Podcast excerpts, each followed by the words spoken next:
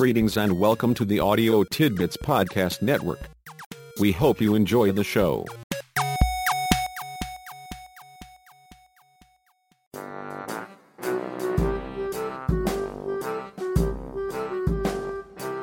Greetings and welcome to Parents Lead, where parents lead so children succeed.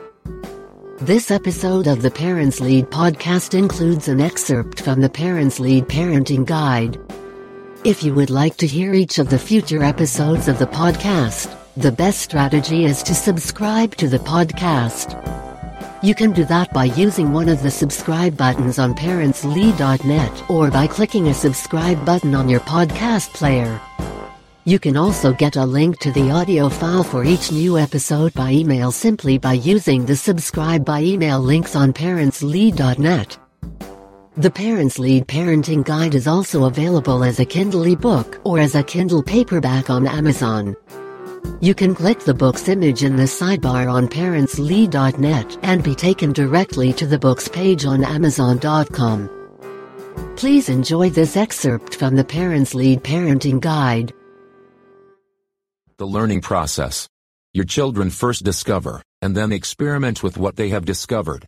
They then repeat the activity, action, behavior, or experience until they have either mastered it or determined it has no value for them. When your children achieve mastery, their knowledge and skills become conscious. They use the knowledge or skill when it is needed for the sake of something else. Language development illustrates this progression both in terms of the process and the ongoing nature of learning. Your child discovers the possibility of making noises and gestures. As he experiments with making sounds, he soon learns people respond in different ways to different noises. Once his skill has developed to the point people usually respond in the expected way, a specific verbalization or gesture can be consciously used. Throughout childhood and adult life though, people continually discover new verbalizations and gestures. With each discovery, the process of experimentation leading to mastery comes into play. With adolescents and adults, the experimentation mastery phase with new words and gestures is very brief and requires little attention. From your young children though, you receive endless questions and requests mixed with a very frustrating flow of verbalizations and gestures.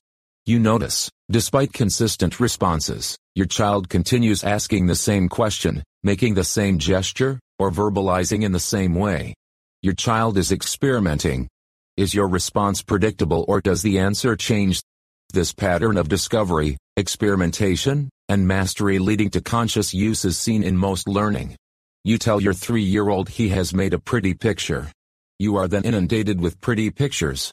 You tell your nine-year-old his way of doing something does not work. He persists, nonetheless, until his experiments convince him it does not work. Once in a while, his way does work and he learns although usually you are right, occasionally you are wrong. Your children's learning is continuous and follows a fairly predictable course.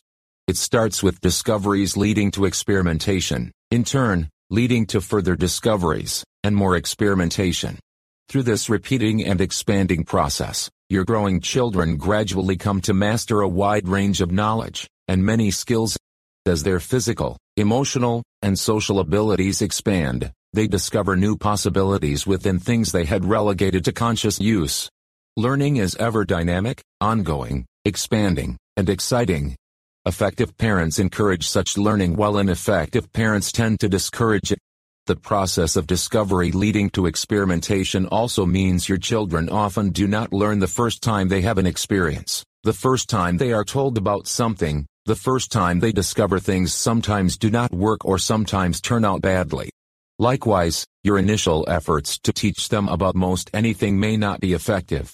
Your children often experiment with your ideas and pronouncements before they decide to integrate them into their views of things. It is easy to overlook the reality you are learning along with your children. Before your responses become internalized by your children, you have ample opportunities to try again, when necessary. You can say, Let me tell you this again. I was wrong. I made a mistake. I overreacted. I didn't do that right. What I told you was incorrect. You and your children are learning together. Along with this shared learning, you are modeling for your children appropriate mistake-making behavior. Neither you nor your children have to always be right, have to be perfect, It is enough to try your best, sometimes fail, learn through experience, and try again. Learning is a three steps forward and two steps back kind of thing sometimes. Both you and your children come to understand, accept, and value the process itself and not give too much importance to where you are in the learning process at any specific time.